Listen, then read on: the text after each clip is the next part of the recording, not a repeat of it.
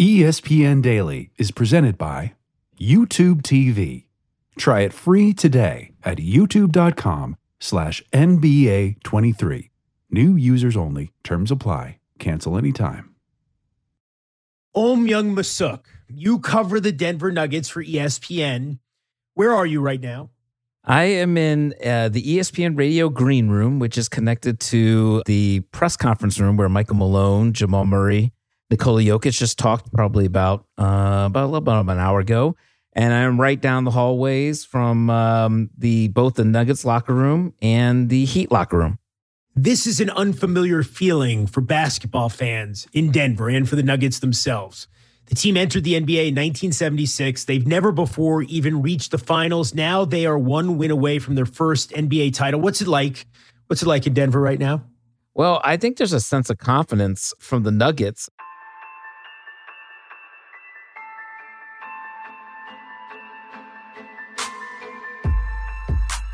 I think today, Nikola Jokic and the team were very loose on the floor in their, very brief moment where the media was allowed to watch their practice.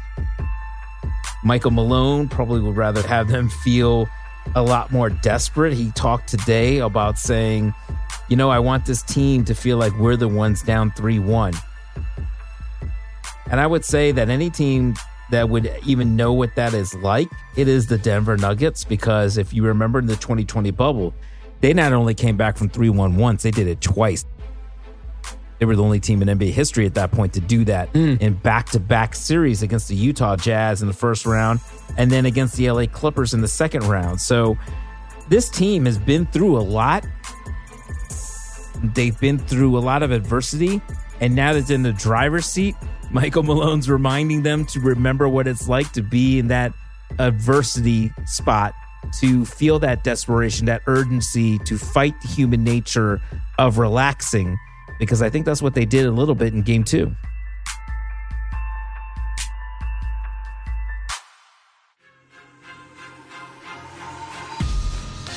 It's been 47 years since the Denver Nuggets joined the NBA, and in that time, things haven't always panned out. But now the Nuggets are on the verge of finally striking gold and claiming the franchise's first NBA title. So today, with a potentially decisive Game 5 tonight in Denver, Nuggets reporter Ohm Youngmisuk tells us how Nikola Jokic has Denver positioned to ascend the NBA summit and how the Nuggets became the most quietly dominant team in basketball. I'm Jeremy Schaap. It's Monday, June 12th. This is ESPN Daily.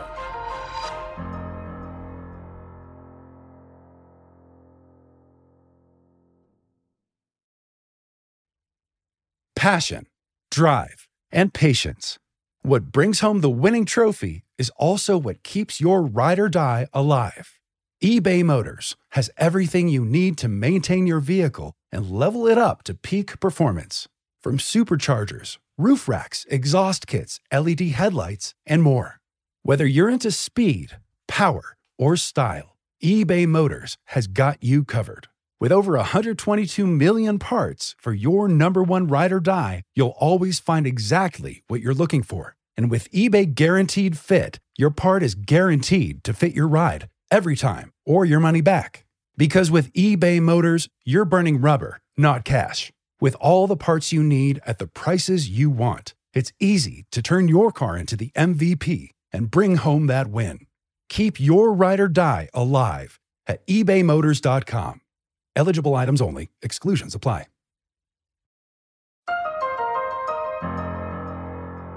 On Game 5 of the NBA Finals tonight in Denver, the Nuggets can close it out against the Miami Heat. Friday night, of course, you were in Miami for Game 4. And there was a point at which it seemed the inevitability of a Nuggets championship was very much in doubt. Of course, when Nikola Jokic, the two-time NBA MVP, was forced out of the game with 5 fouls with 9 minutes to play. Take us back to that pivotal moment in time in that sequence after he was forced to the bench. Yeah, Jeremy, I thought the way that game was going, it was Miami's game. Everything Miami wanted and needed was happening. It was a low-scoring game. The pace was their pace. Nikola Jokic was not having a monster game by any means. Jamal Murray was not having an explosive offensive game. Aaron Gordon was, though, however. Murray gets away, picks it out, Gordon. Corner three, puts it in. Aaron Gordon with a three-pointer. But, you know, that's what you do. You take your chances with one of the other guys and hope that Jokic or Murray are the guys that don't beat you. And then Jokic picks up his fifth foul, and you're just like, you know what? This is really setting up for Miami to even this series. They could not ask for anything more. But then what ends up happening, Jeremy, is that what we've seen from Denver this postseason is them adapting and finding new ways to beat their opponent. This isn't just Nikola Jokic is going to beat you with his greatness and his triple doubles.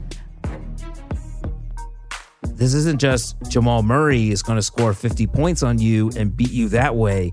They just continue to find different ways to win games in a way that a championship team does. So with 9+ minutes to go, in what you are facing probably the most pivotal stretch in a fourth quarter Denver Nuggets history without your superstar who holds everything together. So you can understand the trepidation of Michael Malone as they enter probably the most pivotal fourth quarter of their season so far.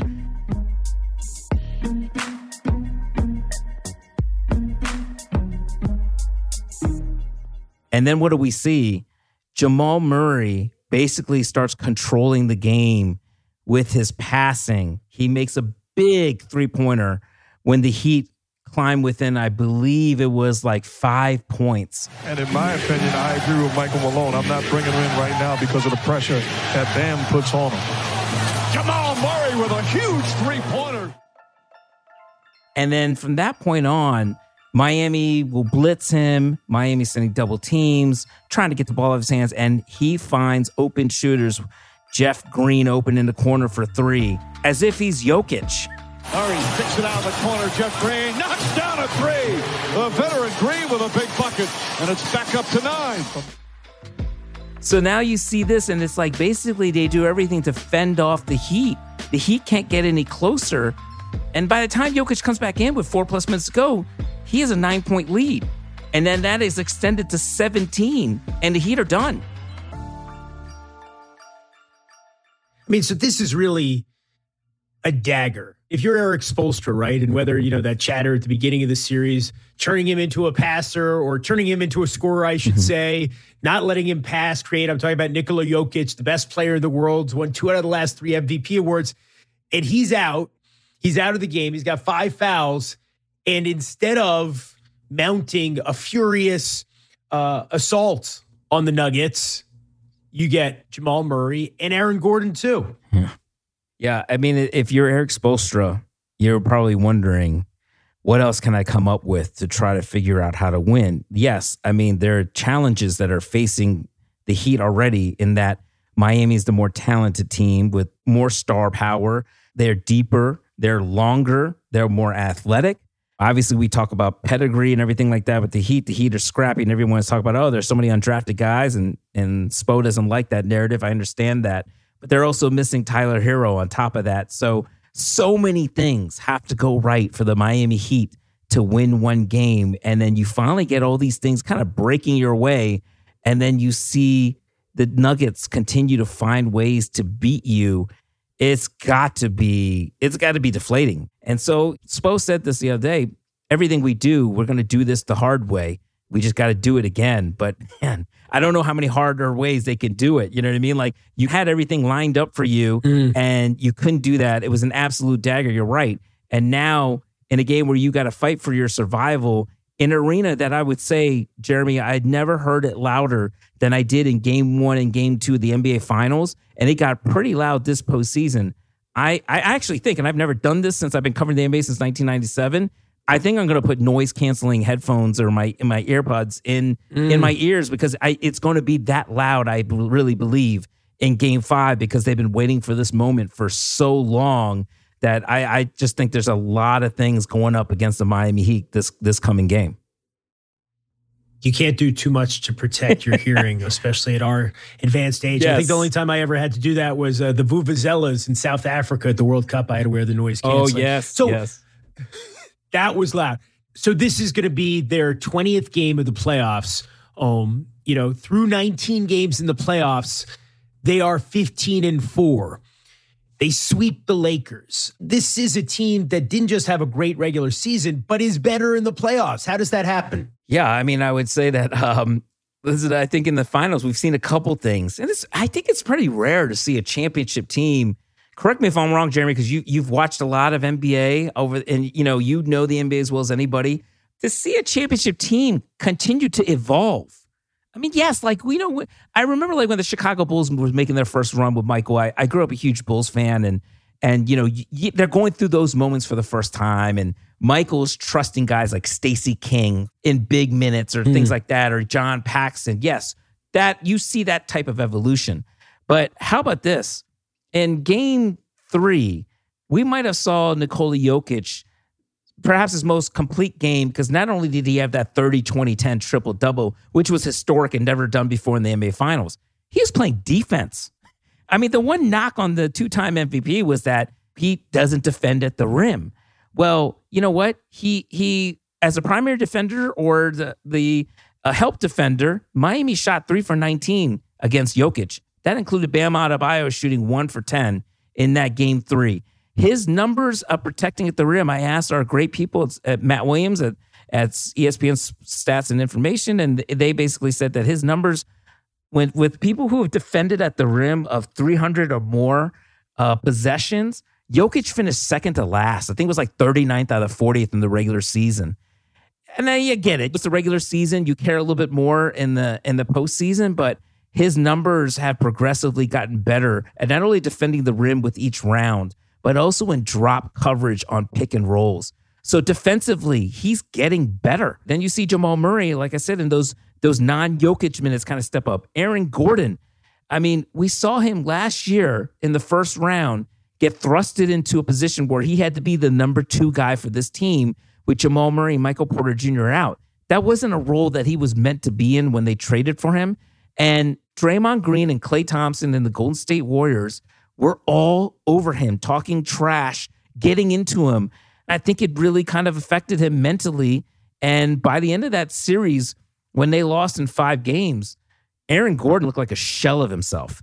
And I think he went into this postseason really working on his, not only his game, but his mental. And so after they swept the Lakers, I asked him, like, can you talk about how far you've come from when you lost in 5 games and looked emotional against the Golden State Warriors to defending guys like LeBron James and Kevin Durant and having success against them, and now you're going to the NBA Finals? And he said, yeah, it's kind of like my redemption. And what ends up happening in this last game, he has probably the game of his life. His family was sitting like a couple rows in front of me, and they were just so giddy to see this, because I think Aaron Gordon had been the forgotten guy. He's had to sacrifice so much. He's had to do it all. And I think like this Finals has been kind of like, Aaron Gordon reminding people what he can do, starting in that game 1 when he had that great first quarter where he was playing bully ball, backing up every smaller defender on him and taking advantage of that mismatch. You talk about Aaron Gordon being, the forgotten man. In some ways, like, right, the Nuggets are a forgotten team. They're not as sexy as some other teams in the conference. Kind of a collective groan, I'm sure, from ESPN executive offices when they sweep away the Lakers and LeBron James in the conference finals. Does that stuff matter to them? Oh, absolutely. Michael Malone will use it every chance he gets. The second round going into that series against Phoenix, Michael Malone and the Nuggets were well aware that the Phoenix Suns were not only favored to win that series, but were a favorite to come out of the West in Vegas. And he definitely used that to his advantage, mentioning that several times that, hey, we're not even expected to win this series against the Phoenix Suns, And of course, why not? They're so talented and nobody's picking us. And I think at the end of that series, I asked Malone, what is it like to go back to the Western Conference Finals when you've said people weren't even picking you to do this?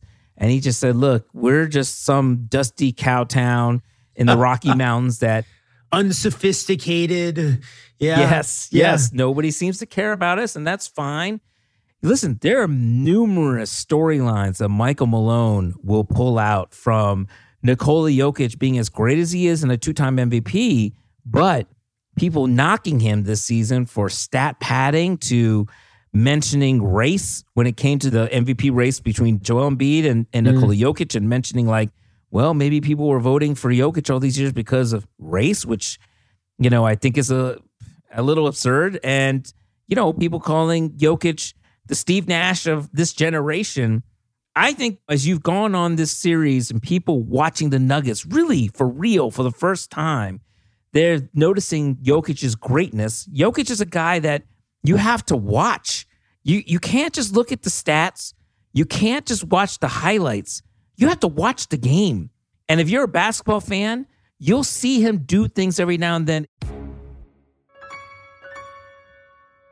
You watch Jokic and he'll make a pass cross court without even looking and hit one of his players like on a dime. And you're just like, oh my God, that was just disgusting what he just did. But it wasn't, you know, a flashy dunk over somebody. It wasn't some sort of crossover where he got somebody to fall or stumble. It wasn't even a no-look pass behind the back. It's just these little simple things that he does that you notice when you've been watching basketball for a long time, that you're just like, wow, that guy just made that pass. That guy just made that kind of play. And he just keeps on doing it and doing it and doing it. And now I think the entire public and nation is starting to notice that, along with Jamal Murray, along with these Denver Nuggets, and then along with Michael Malone's coaching.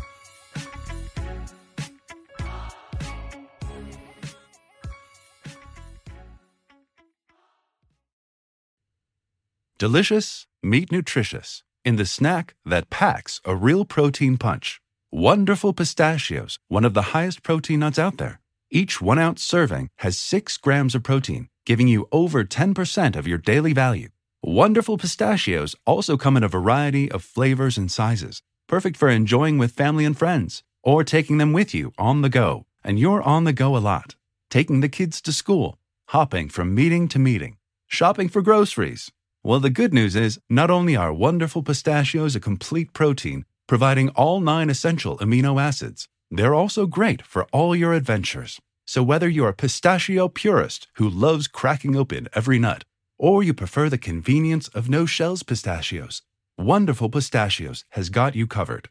Grab Wonderful Pistachios and elevate your snacking game today. Visit wonderfulpistachios.com to learn more. Warm up with the hottest games live with Vivid Seats. No matter the sport, Vivid Seats wants to get you to the games you love. Plus, with Vivid Seats rewards, you can score free tickets, surprise seat upgrades, an annual birthday discount, and more. They're the only ticket company in the game that rewards fans for every purchase. As the official ticketing partner of ESPN, Vivid Seats is offering you $20 off your first $200 ticket purchase with code DAILY. That's code DAILY. Visit vividseats.com or download the app today. Vivid Seats. Experience it live.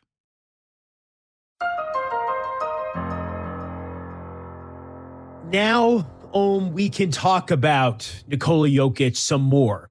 The two-time NBA MVP. You mentioned how his defense around the rim has improved, and he's been so effective in this series, in particular on Bam Adebayo.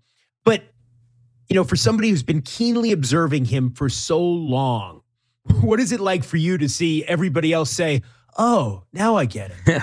I'm just glad they're getting to see his brilliance and his dominance. He does it in so many different ways. If a team decides we're going to double team him, well, then he makes these unbelievable plays and he still ends up with a triple-double. I mean, the guy can rack up 10 assists in one half. It's just unbelievable. You see him do things new. It feels like every time you watch him. So game one, you know, he takes like basically 5 shots through the first 3 quarters and is still on his way to a triple-double. He's still just like controlling the game. And so you see these like different variations of how Jokic can beat you. And I think he likes this. He said this the other day. He likes the chess match. I think he called it like the brain match or something like that. But basically he loves trying to counter whatever teams throw at you. If you notice, like, you know, sometimes he throws the ball like one-handed, like almost like a water polo guy. And he kind of did play water polo, I think, growing up. So that's kind of like where that comes from a little bit. They've always had good water polo in Serbia. Yeah, they have everything good in Serbia, apparently. Right. So I think Jokic one time, I remember he was asked about his passing and why he had so many turnovers in the beginning of games. And he says, I just like to try kind of crazy passes sometimes to see what I can get away with. Guess what, Jeremy? The only other time I've ever heard that from another player, Jason Kidd. I remember I used to ask Jason Kidd all the time, be like, man, you have high turnovers in the very first quarter. And he said, because I'm testing the defense, I'm seeing what I can get away with. And once I figure that out, then I know what I can attack and everything else. And Jokic does almost the same thing, but he's a center. Yeah. He's a 7'1" center. That's what makes it so amazing. I really wasn't expecting the similarity scores between Jason Kidd and Nikola Jokic to be so high in your estimation, Ohm. But you know, one thing specifically I want to ask you about is the Jokic-Murray pick and roll and how they utilize it. It is as dominant of a two-man game as probably we will see in NBA history. I mean, we like to talk about Stockton Malone, for example, you know, but their pick and roll is just so hard to defend the screening, because on top of that, like, okay, you got this 7'1", 7'2", wide body who is incredibly strong like an ox, physical and wide, and so he creates the space for Jamal.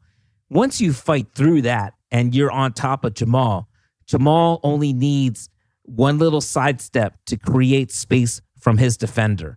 And so you see that a lot of times. You just don't know which way Jamal's going to go. He's so shifty. And then on top of that, you know, you leave Jokic. What are you going to do? Jokic rolls to the basket. Now he's got that little floater, which he's like almost money on every single time. Or, you know, Jokic has the ball in his hands. It's like basically you have two point guards setting a screen for each other, but one of them is 7'1", and he's got the body of a big who can create the space, and the other one is just a shifty scorer who's already hard to guard one-on-one as it is, let alone Jokic. Ohm, we're talking to you on Sunday, day ahead of Game 5 of the NBA Finals, and we're possibly halfway, at the halfway point of a remarkable double in Serbian sports history. Novak Djokovic having just won his 23rd Grand Slam singles title in Paris, and his countryman Nikola Jokic can win an NBA title tonight, Monday night. You know what I mean. What's the connection between these guys? So it's weird. Like, I've seen pictures of them together, and yet I think it was maybe the last round.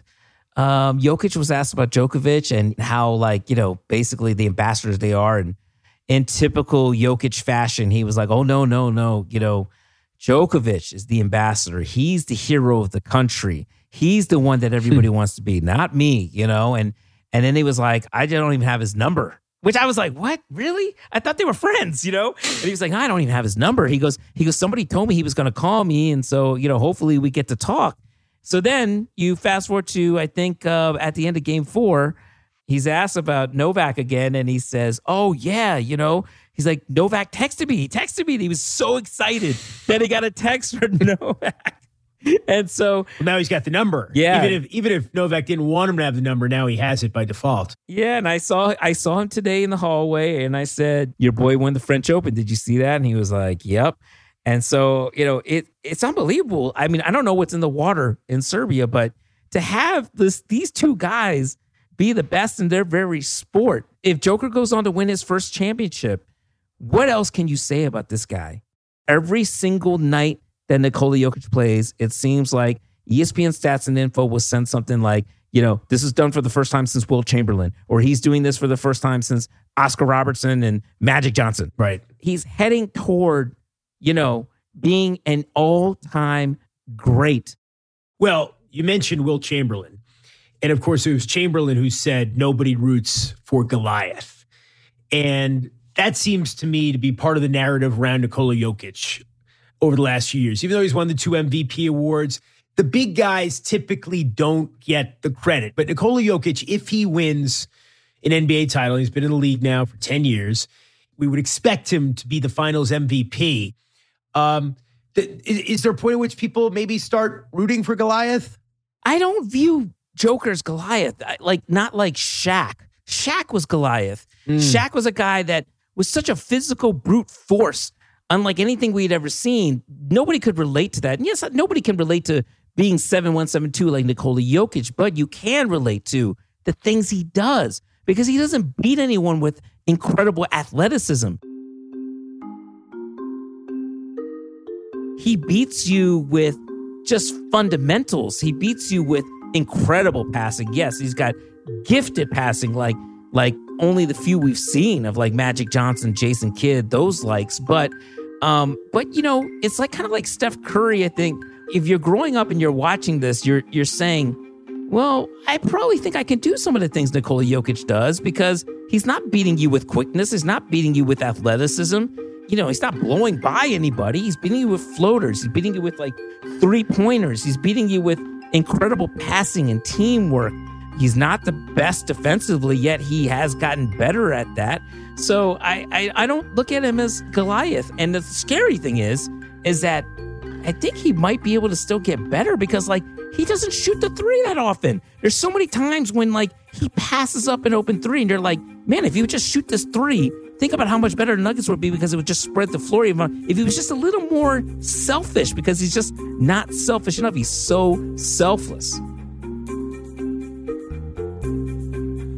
One more win. That's all they need. First championship ever for the Denver Nuggets.